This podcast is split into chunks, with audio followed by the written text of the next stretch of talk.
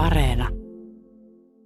Ajattelin jopa, että koska näin huonovointisuuskohtaukseni sisältäpäin, pikemminkin kuin petollisen toivon lävitse, ne eivät tuntuneet minusta sinällään hengenvaarallisilta – vaikka uskoinkin kuolevani, samalla tavalla saattavat ihmiset, jotka ovat täysin varmoja siitä, että heidän hetkensä on tullut, olla silti yhtä lailla varmoja siitä, että kyvyttömyys lausua tiettyjä sanoja ei mitenkään johdu halvauksesta, afasiasta tai muusta sellaisesta, vaan syynä on kielen väsymys, änkytyksen kaltainen hermostollinen tila tai ruoansulatushäiriön jälkeinen uupumus. Se, mitä minun tuli kirjoittaa, oli jotakin enemmän kuin kuolevan hyvästit, ja tarkoitettu useammalle kuin yhdelle ihmiselle. Sen kirjoittaminen veisi paljon aikaa. Korkeintaan päivällä saattaisin yrittää nukkua. Jos työskentelisin, se tapahtuisi vain yöllä. Mutta tarvitsisin paljon öitä, ehkä sata, ehkä tuhat ja joutuisin elämään ahdistuneena tietämättä, suostuisiko minun kohtaloni herra, armottomampi kuin sultaani Shariar, lykkäämään kuolemantuomiotani aamuisin keskeytettyäni kertomukseni, ja sallisiko hän minun jatkaa seuraavana iltana. En suinkaan missään mielessä väittäisi kirjoittavani uudestaan tuhatta ja yhtä yötä, enkä liioin Saint-Simonin muistelmia, jotka nekin on kirjoitettu yöllä. En mitään niistä kirjoista, joita olin lapsellisesti ja naivisti rakastanut, ja joihin olin takertunut taikauskoisesti, kuin min rakastumisiini, kauhuissani ajatuksesta, että voisi olla olemassa teos, joka olisi erilainen kuin ne.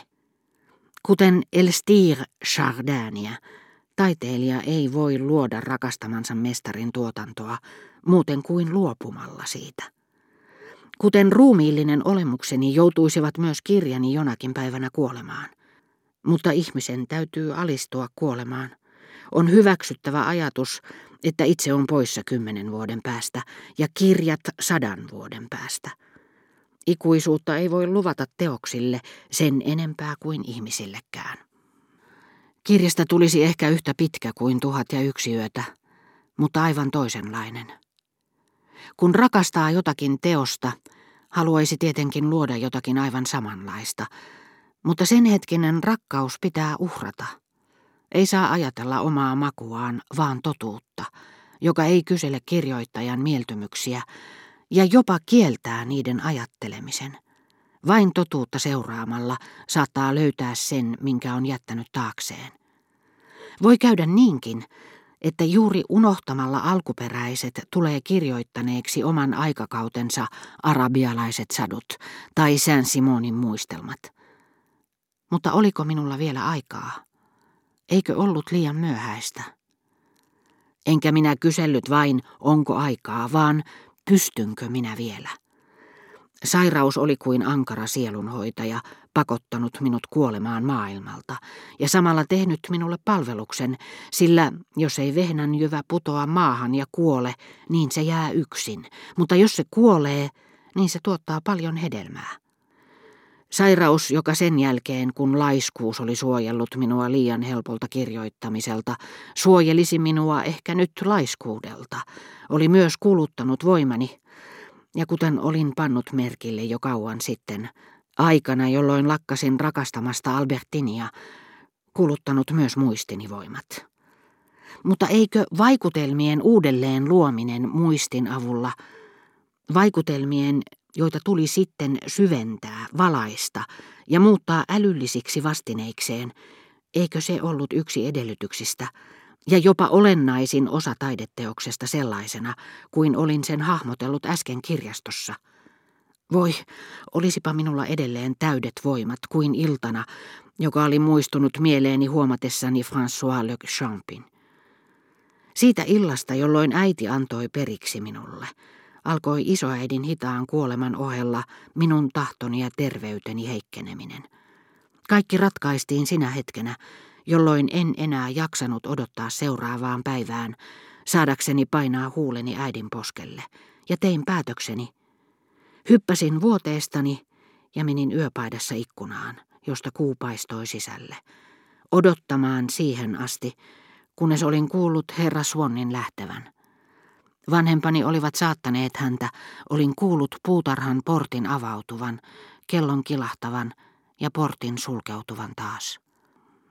Siinä samassa tulin ajatelleeksi, että jos minulla olisi vielä voimaa viedä teokseni päätökseen.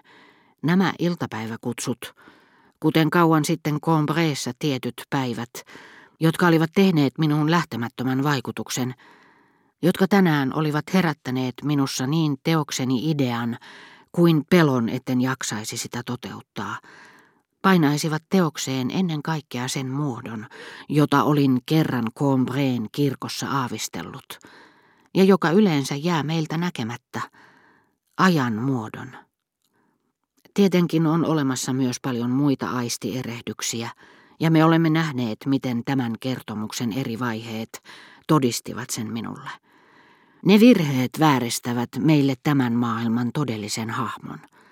Mutta yrittäessäni kuvata sitä mahdollisimman tarkasti, minä voisin vähintään jättää vaihtamatta äänien paikkaa, jättää erottamatta ääntä sen lähteestä, kun tavallisesti äly onnistuu sijoittamaan ne vierekkäin vasta jälkeenpäin. Vaikka luulisi, että jos taiteilija tuo sateen hienoisen vihmonnan sisälle huoneeseen tai poreilevan yrttiteemme ryöppyämisen pihalle, sen ei pitäisi olla sen hämmentävämpää kuin se, mitä taidemaalarit ovat tehneet maalatessaan hyvin lähelle tai hyvin kauas, sen mukaan millaisena perspektiivin lait, värien voimakkuus tai ensimmäinen pettävä vilkaisu sen meille näyttävät jonkin purjeen tai vuorenhuipun, jonka me järkeilemällä siirrämme sitten joskus valtavienkin välimatkojen päähän. Vakavampi virhe olisi, jos noudattaisin yleistä tapaa lisäämällä piirteitä ohikulkevan naisen kasvoille, vaikka nenän, poskien ja leuan paikalla ei saisi olla muuta kuin tyhjä tila, jonka yllä häilyisi korkeintaan naisen herättämien halujen heijastus. Ja jos minulla ei olisikaan aikaa muovailla, mikä on jo paljon tärkeämpi asia, niitä sataa naamiota, jotka on kiinnitettävä yksille ja samoille kasvoille sen mukaan, millaiset silmät niitä katsovat, tai sen mukaan, millaisen merkityksen niille antavat samat silmät, joilta toivo tai pelko tai päinvastoin rakkaus ja tottumus kätkevät muutokset, joita ikä 30 vuoden aikana tuo. Ja jos en ryhtyisikään vaikka olihan suhteeni Albertiniin jo kylliksi osoittanut, että ilman sitä kaikki on teennäistä ja valheellista, edes kuvaamaan tiettyjä ihmisiä, en ulkopuolelta, vaan sellaisena kuin he ovat meidän sisimmässämme, missä heidän vähäpätöisimmätkin tekonsa voivat aiheuttaa kohtalokkaita häiriöitä.